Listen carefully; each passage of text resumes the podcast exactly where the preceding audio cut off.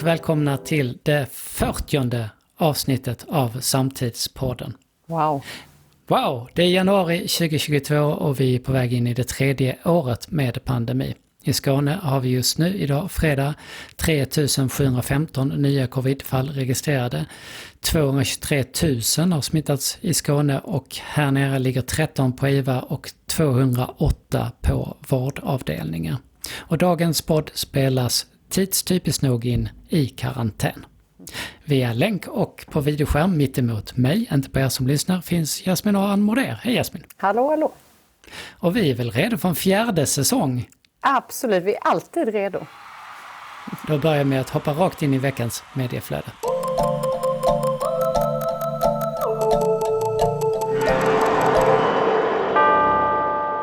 Och här hittar vi nyheten om att prins Andrew kastas ut från det brittiska kungahuset. Han får inte längre ha kvar sina militära titlar och han får inte längre kallas Hans Kungliga Höghet, fast på engelska då. Detta efter Epstein-härvan där han nu anklagas för våldtäkt. Och samtidigt i Storbritannien så är det fler skandaler. Den politiska krisen kring Boris Johnsons festande växer. Har du hängt med i det senaste? Ja, ja. Det finns så mycket att säga eller inte. Aftonbladet rapporterar att eh, tvåparten hölls i Downing Streets källare kvällen innan drottningen begravde prins Philip under strikta coronarestriktioner. Och sen undrar folk varför man inte har respekt för politiker längre. Jag vet inte vad det är. Samtidigt om man väljer en sådan person som Boris Johnson kan man... Får man, man kunnat, sig lite själv. Hade man inte kunnat tänka den där killen kommer att festa i källaren. Känner det. Också roligt att han, han kommenterar, jag trodde att jag var på väg till jobb. Men han kanske, har, alltså han kanske ser det som en, en jobbsammanhang. Med sprit. Jag vet inte ja, folk jobbar. rapporterar att folk skickas ut från festen och kommer tillbaka med resväskor fulla med vinflaskor. Ja, olämplig dag att festa dagen innan eh, drottningen ska hålla begravning för sin man. Det är den 14 januari idag. En storm är på väg in från Norge. Den heter Gyda. Det är en blåsig kväll att vänta här nere för oss. Men av naturliga skäl har vi en hel del corona-relaterat här. Senaste veckan, Magdalena Andersson är coronasmittad. Smittspridningen ökar väldigt, väldigt snabbt och en topp beräknas i slutet av januari som det ser ut just nu. Sydsvenskan rapporterar att siffrorna kring antalet inlagda kan vara rejält överdrivna eftersom en hel del läggs in för någonting annat men testar positivt när de, de kommer till sjukhuset. Vi säger att jag bryter benet, åker ut på sjukhus, när jag läggs in så upptäcker de att jag har corona också. Och eh, eh, då, då kan, kan det liksom vara en över... De ligger inte inne för att vårdas för corona, men de är inlagda och de har corona. Och här handlar det ganska mycket just nu, Jasmin, om att det är svårt att reda ut siffror, eller hur? Men det där är så många delar i detta därför att eh, eh det som rapporteras, jag menar, många läser ju eh, rubrikerna och så blir man eh, eh, oroad för det som står och så har, har man kanske inte riktigt eh, möjlighet eller ork eller liksom, ja, att, att grotta ner sig i all statistik som prånglas ut. Och det är ju väldigt alarmistiskt hela tiden. Och det är klart att det är en jättestor skillnad att om till exempel nu så har det ju legat en, en eh, eller där är en polarisering mellan de eh, ovaccinerade och de som är vaccinerade, de som tror på vaccin kontra de som inte tror. Och det är klart, går det ut siffror som säger att av de 210, tror jag det är, som ligger just nu på sjukhus i Skåne, så är x antal procent eh, vaccinerade. Då får ju naturligtvis de antivaxarna lite vatten på sin kvarn, eller hur?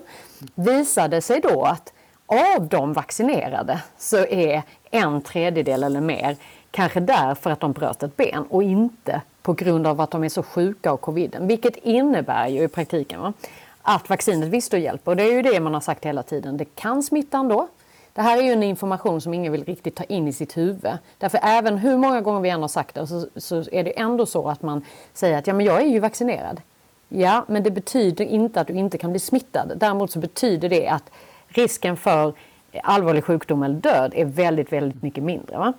Den skulle vara tydlig. Och detta, denna, dessa siffror som vi nu hör, att en tredjedel ligger inne av något annat, men du måste ju ändå testa dem. Och för sjukvården är det ju fortfarande besvärligt, därför du måste ha särskilda rum, eller hur?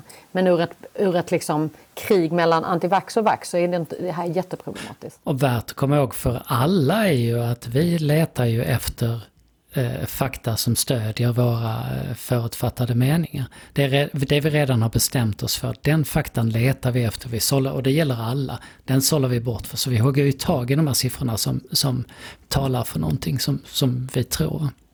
Eh, under veckan har allt fler reagerat på att restriktionerna inte presenteras med någon slags underbyggnad. Det vill säga, vad blir effekterna av det? Varför genomförs just de här restriktionerna och inte några andra? Sydsvenskans ledarsida propagerar för att man istället ska stärka vården istället för att kringskära friheter. Och det här är ju lite märkligt att under de här två åren har jag egentligen själv inte riktigt sett någon större, vad jag vet, utbyggnad eller ökning av vården i sig. Eh, och jag ser heller ingen riktigt som, som driver detta politiskt. Samtidigt som vi under två år har levt med eh, en situation där just vårdplatserna är, är, är den svaga länken. Ja, och det här tycker jag är superproblematiskt. Jag vet att diskussionen fördes ju ganska intensivt eh, kring, de, eh, kring äldrevården eftersom vi såg att där var ju ett jätteproblem under framförallt första och andra vågen. Eh, och där kom en rapport under hösten att man hade överhuvudtaget inte tagit till sig den kritik om att där är, vi vet ju att äldrevården har ju liksom varit eh, underbemannad eh, väldigt länge. Den har varit underdimensionerad utifrån ja, men vad vi ändå skulle på något sätt kunna förvänta oss av att, hur vi tar hand om våra äldre. Och trots denna kritik och trots allt vi har sett vad som hände så har man fortfarande inte eh, anställt fler. De flesta inom äldrevården är ju timanställda. Detta har ju varit en av, det, det visar ju Coronakommissionen att detta var ju ett, ett stort problem. Och ändå gör man ingenting. Alltså detta kommer tillbaks och nu ser vi ju precis detta i sjukvården också. Vi har väl ja, men, eh, minst antal sängar i hela Europa om man tittar på antalet sängar på sjukvården.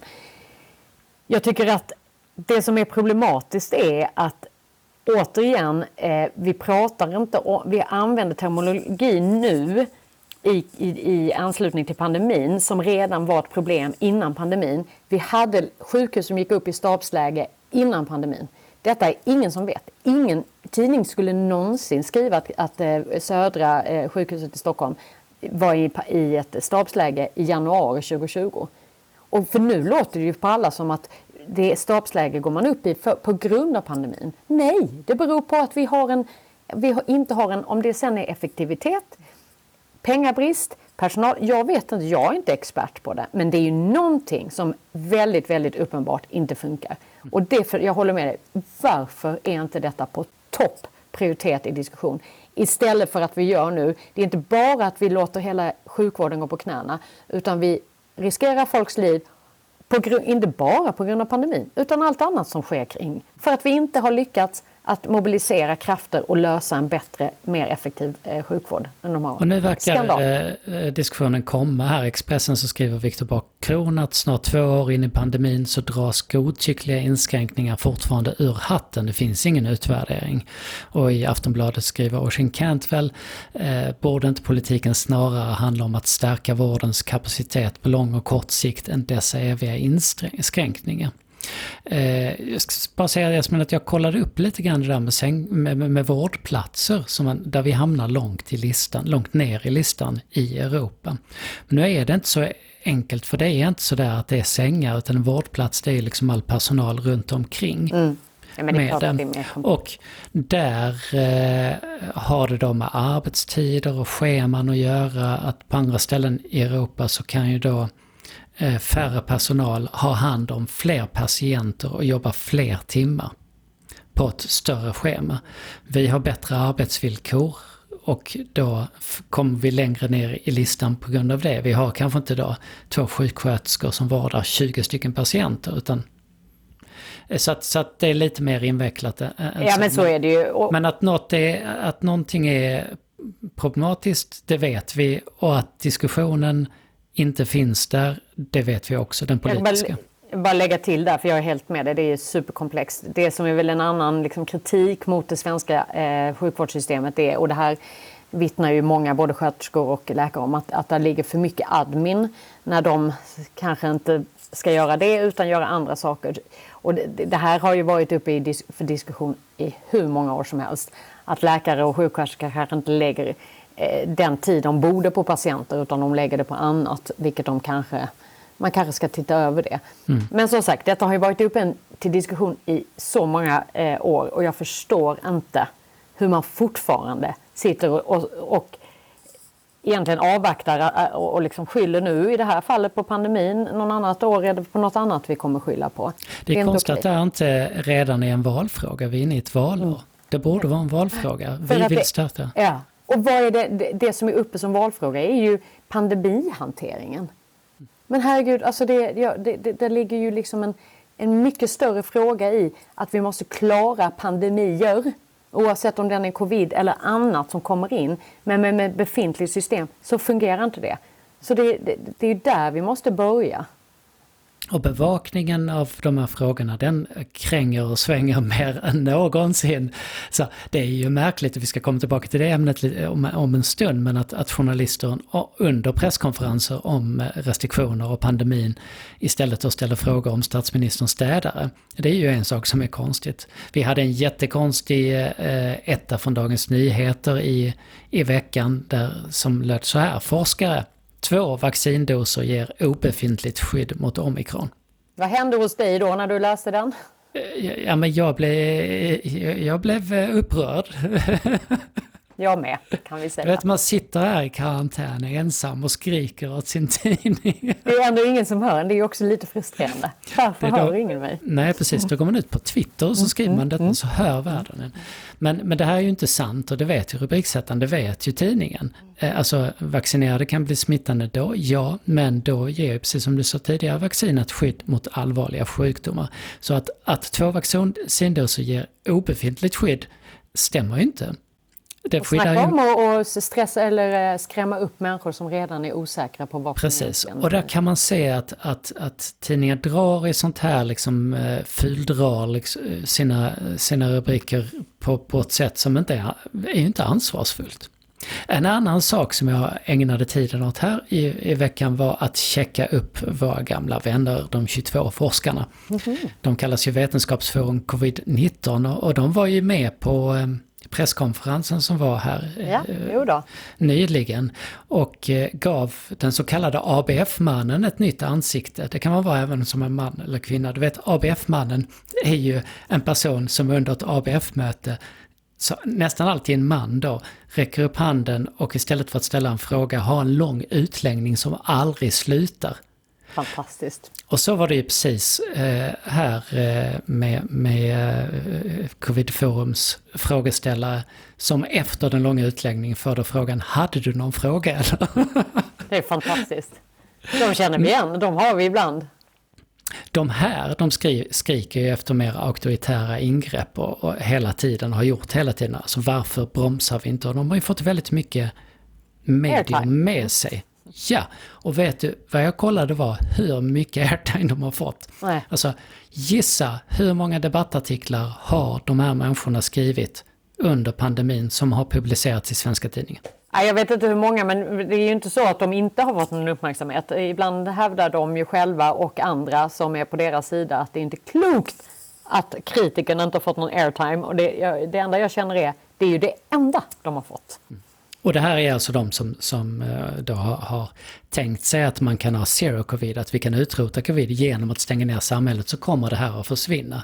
Det är ju ingen annan som tror det. De har publicerat över 100 debattartiklar i svenska tidningar. De har ju närmast prenumererat på en debatt. Det är inte klokt. Alltså det här är ju, hör ni nu, ni alla som lyssnar på detta, 100, om någon någon gång i något forum säger att det är inte klokt att kritikerna blir tystade.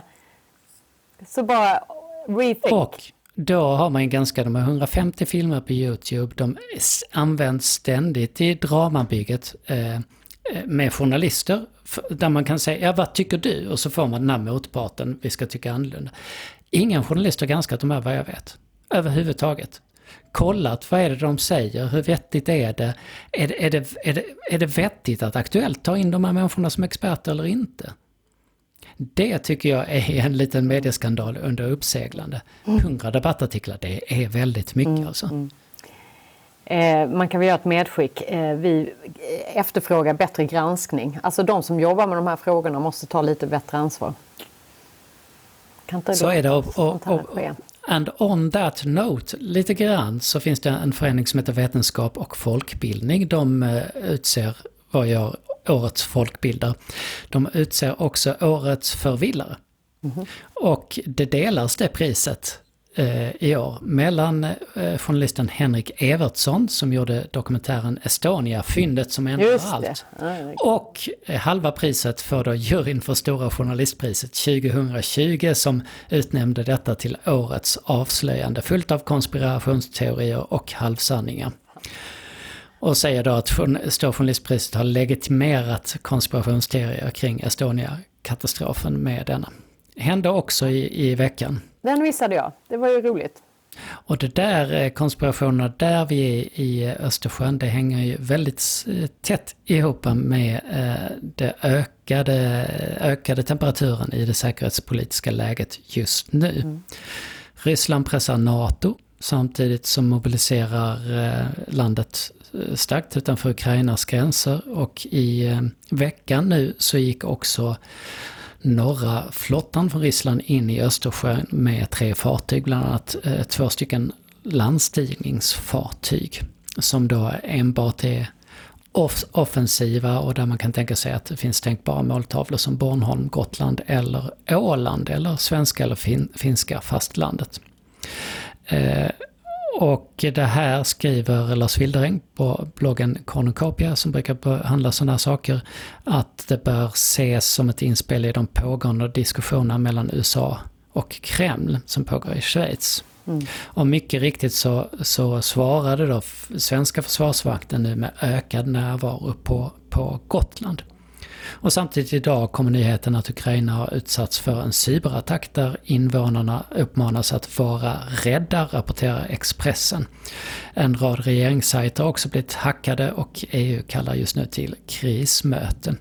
Det är uppenbart att det här måste vara från rysk sida, säger Jan Hallenberg som är forskningsledare på Utrikespolitiska institutet till Expressen. Så det är ju stökiga tider vi går, vi går in i här mm. lite grann. Mm.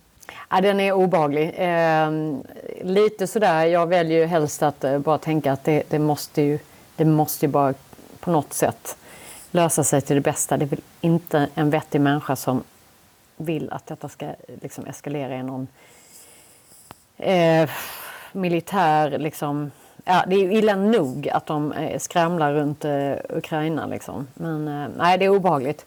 Mm. Samtidigt, jag, kan, jag, jag vägrar att eh, liksom ge upp hoppet om en, en liksom fredlig utkomst av det här. Vi kan nog vänta oss en, en större försvarsdiskussion framåt vad gäller Sverige i, i det här läget. Mm. Men du Jasmin, tillbaka till eh, städaren. Mm. Eh, det viktigaste tycker jag, som jag har sett, skrev Kristina Linkvist i Dagens Nyheter, som skrev så här. Rapporteringen om statsministerns flyttstädning är också tydligt att språket i svensk offentlighet är på väg mot en plats där det inte längre finns någon gräns mellan kriminalitet och migration.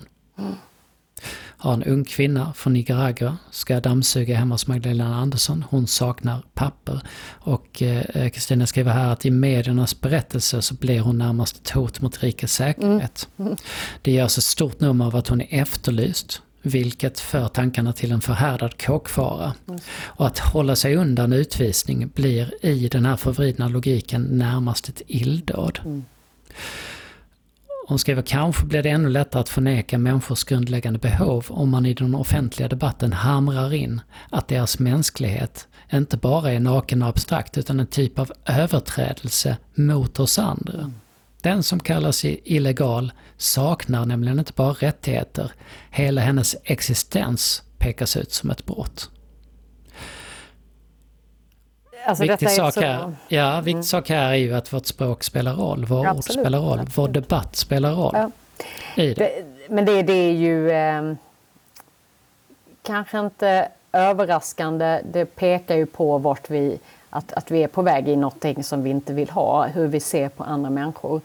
Eh, det liknar lite vid den diskussion, vi tog väl upp det här innan jul, om hemlöshetsdiskussionen i Malmö där vi fortfarande i liksom, dagarna innan jul inte hade eh, lokaler att tillgå för de, eh, de, de mest utsatta människor i, eh, i det här fallet i Malmö. Och då hade vi en diskussion med, eh, med aktörer, Stadsmission och andra, med politiker, där man på riktigt ändå resonerar kring att papperslösa inte har en rätt till att komma in i vissa sammanhang, alltså in mm. fysiskt, om det är minusgrader, in i lokaler som faktiskt kan ge dem någon typ av värme. Och där till slut så blev den ju diskussionen helt bisarr. För till och med de vaknade upp och sa ja men det är klart att är det minusgrader så måste vi öppna dörren för det handlar om mänskliga rättigheter. Detta är, det här är människor vi pratar om och det här är precis samma diskussion. Den här kvinnan från Nicaragua, hon i sig är ju inte...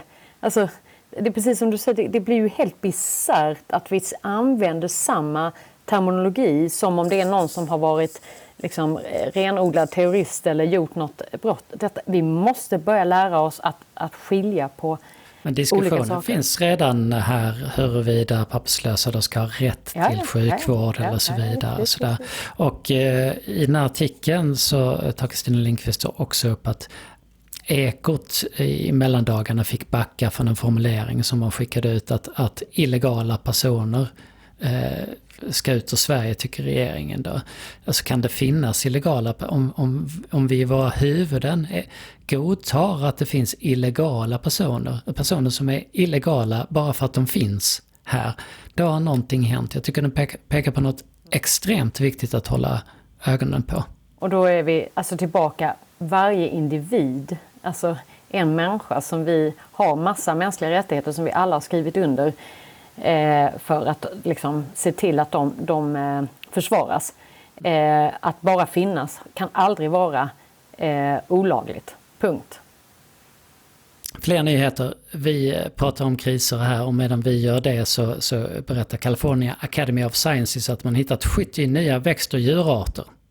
Sånt Oj. som vi missar medan vi Oj. pokar på, på bland annat 14 skalbaggar, 7 fiskar, 5 sjöstjärnor och 4 hajar som ingen hade en aning om existerade. Och när då? När hittade du dem, dem? Nu? Det, det har, de, har de hittat nu någon gång. Oklart, oklart när. Eh, Ronnie Spector, är känd för eh, Ronettes och låtar som Be My Baby. Känner du till Jasmin? Nej. Be My Baby. Ronettes. Kan du sjunga? Be My, okay. Be My. Ja, den kan jag. Mm. Shit. Ja, det hörde jag direkt vilken det är. Okay. Eller Jag kommer aldrig ihåg vad saker och ting heter. Det är mitt... Hon dog i veckan, 78 år gammal. Eh, och eh, nyheten om att katter gärna vill sitta i kartonger och eh, hur deras ögon funkar har du säkert också missat. Det har Eller, jag också missat. Katter vill gärna sitta i kartonger och boxa. Mm -hmm. Mm. Har man en kartong ja, så hoppar en katt det har jag, ja, det gillar de ju. Har forskare gjort ett försök genom att rita markeringar på golvet. Mm. Och sätta katter på golvet och se, sätter de sig inom markeringarna? Ja, det gör mm de. Det räcker att det finns en markering på golvet så går de in där Inte i den lilla små väggar liksom. imaginära boxen utan väggar. Deras ögon är målsökande missiler för trånga utrymmen och de söker sig dit. Och har inte de en känsla av att det behöver vara någon typ av vägg? Nej, Nej de säger där, där är ett där litet är utrymme. Där är min plats. Då? Ja, och så går, de, så går de dit. Detta medan vi är fokuserade till annat så jobbar forskarna vidare. Det är skönt att alla har sina specialiteter som de kan jobba med. gillar vi. Eller, eller hur? Mm. Och nu har vi ett uh, nytt inslag i podden, nämligen veckans spaning. Och veckans spaning, ja Jasmin, du vet trendspaningen. Mm. Det, är alltid, det är alltid kul. Det är alltid roligt. Eller hur? Ja. Finns det någon speciell sorts trendspaning som du brukar gilla? Alltså den typ av... Uh, ja, men allt som, är, som kan väcka lite, framförallt framtidshopp, gillar vi ju. Eh, så alla, ja, de flesta spaningar har ju med framtiden att göra, tänker jag. Men, men eh, eller ja, det behöver de ju kanske inte göra. Nu sitter, ja, jag vet inte, jag gillar spaningar. Ja, och, mm. och första veckans spaning som jag har gjort, den handlar just om spaningar. En spaning om spaning, kan knappt bli så mycket mer meta än så. Men jag har märkt att eh, tidningarna, framförallt kultursidorna, har ett ökat intresse för trendspaningar just nu. Och man ser det då inom de här fälten som man bevakar, alltså så TV, TV-serier, litteratur har det varit mycket. Eh, vad är det, vad är det för, för trender vi ser i bokbranschen? Hur skriver författarna? Nu har det kommit sju böcker om det här, är det en trend och så vidare. Eh, det har varit om att nyhetsbrev är den nya journalistiken. Det har handlat om, om eh, julböcker till exempel som en, en ny trend. Det är mycket om ljudböcker har det varit. Det har handlat om digital konst. Och jag tror så här lite grann. Varför, varför gör man en trendspaning? Jag tror att trendspaningar blir vanligare när framtiden är osäker. Mm. När ingen vet, när vi famlar i det här läget som vi är nu, liksom, fan kan knappt gå ut, liksom, ingen vet. Då ökar vårt intresse för att eh, grabba olika. tagen, för att få konturer på samtiden. Vad är det för trender ger oss en slags lugn i tillvaron? Ja, men det kan jag helt köpa in. Man vill behöva olika scenarier hur saker och ting skulle kunna te sig och så hå- hå- håller man säkert fast vid den man tror mest på.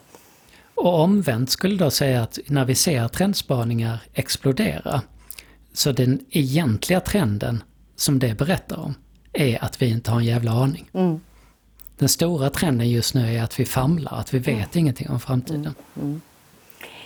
Vet du vad som slår mig då eh, som är intressant i detta? Att jag tror ju att vi hade varit behövda av spaningar alltid. Eh, för att jag tror att framtiden är ju bara vad vi gör den till. Och i, i de gångerna vi, vi vet, eller tror oss veta vad som komma sig skall så blir vi lite mer eh, låsta vid att ja, men så här går saker och ting till och, och det är liksom inte så mycket att göra. Eh, och jag gillar ju när man själv tar lite kommandot över sin framtid. Eh, saker och ting är ju bara vad vi gör det till, eller hur? Eh, och vi kan påverka om vi verkligen ger oss, eh, kastar oss an det. Eh, men, men att bara ge upp för att ja, men det liksom löser sig. Jag gillar ju det där. Så jag tänker att vi kanske ska lära oss av det. Att faktiskt eh, ta till oss hur skulle, alltså lite ta kommandot, hur vill vi att framtiden ska se ut? Och att vi faktiskt har möjlighet att påverka, precis som på något sätt nu. Alltså vi, jag, jag är ju alltid eh, optimist, jag är ju eh, överdrivet optimist. Jag ser ju inga problem med någonting. Jag tänker bara att allting kommer ju ge sig. Och den inställningen blir ju också lättare att, eh, blir lättare att hantera det vi är i- just nu. Man hade ju kunnat bli väldigt, väldigt eh, mörk och svart i detta läge just nu. Men, Ja, det är nog många som blir det. mm, men jag tror det- att om vi tänker oss in i ett positivt, liksom att nej, men snart kommer förhoppningsvis coviden gå över. Vad, är, vad betyder detta? Vad betyder lärdomen? Ja, jag Mm. gillar spaningar. Spaning nummer ett från oss här är att trendspaningar ökar och det säger någonting om att vi inte har en aning om hur framtiden blir i alla fall. Nu är det dags för veckans Men hallå!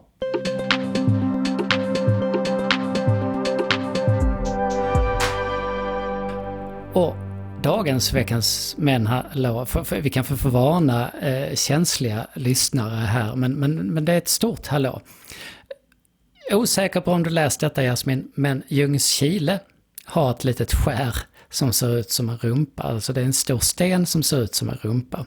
Och den får man idag inte segla på utan segla runt.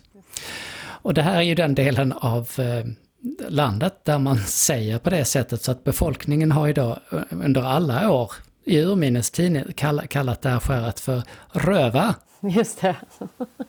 Det har jag läst om. Mm. Och den segeltävling då som man anordnar här kallas då för Röva runt. och nu syns ju inte alla saker på sjökortet här. Och det ville segelsällskapet Ljungskile ändra på. Eh, de ville att det skulle stå Röva på, på, på sjökortet så att man kunde navigera efter detta. Och då kontaktar man Lantmäteriet som kontaktar Uddevalla kommun och dessutom kontaktar eh, eh, Institutet för språk och folkminnen. Och då kommer man tillbaka här med att röva, det är ju alldeles för dialektalt för att du ska ju kunna komma här från Malmö och eh, kunna navigera när du är ute och seglar i Ljungskile, eller hur? Och då är det klubbat att eh, skäret numera heter Röven. Fantastiskt. Kan du inte också tänka dig om du har någon som ska, du ska förklara detta på ett annat språk? Men där går man emot Uddevalla kommun som har då kämpat för att det ska heta Röva. Och, och, eh, men myndigheten då säger att man bör följa riksspråksnormeringen och då blir det ju Röven. Alltså det här är så. Segelsällskapet säger till P4 Väst att vi tycker förstås att det här är väldigt tråkigt. Det, det, kan inte bli mer svenskt än så här egentligen. Det här är det bästa av Sverige. Man, här har varit åtminstone tre stycken möten där folk, tjänstemän, har suttit och... Alltså det är helt sjukt. Dagens så, agenda! Okej, när vi har invändning här från Olsson här borta.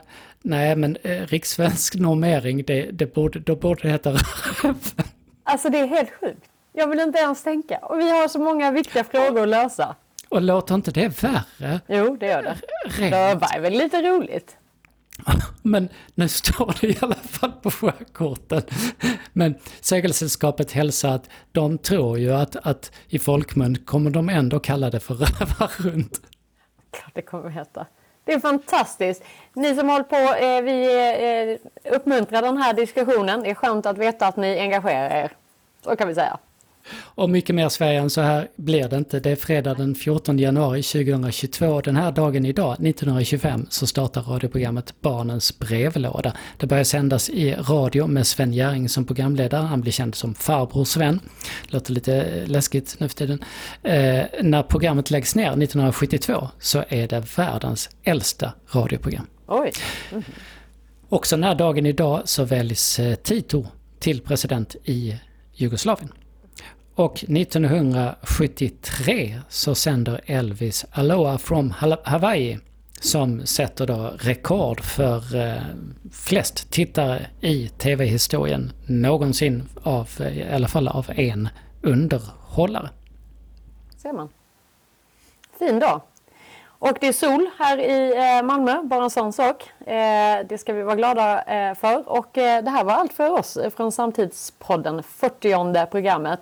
Samtidspodden produceras av oss på Altitude Meetings och ni kan hitta all information om oss och allt annat eh, roligt att veta på altitudemeetings.se. Vi ses om en vecka. Ha det bra! Hej då!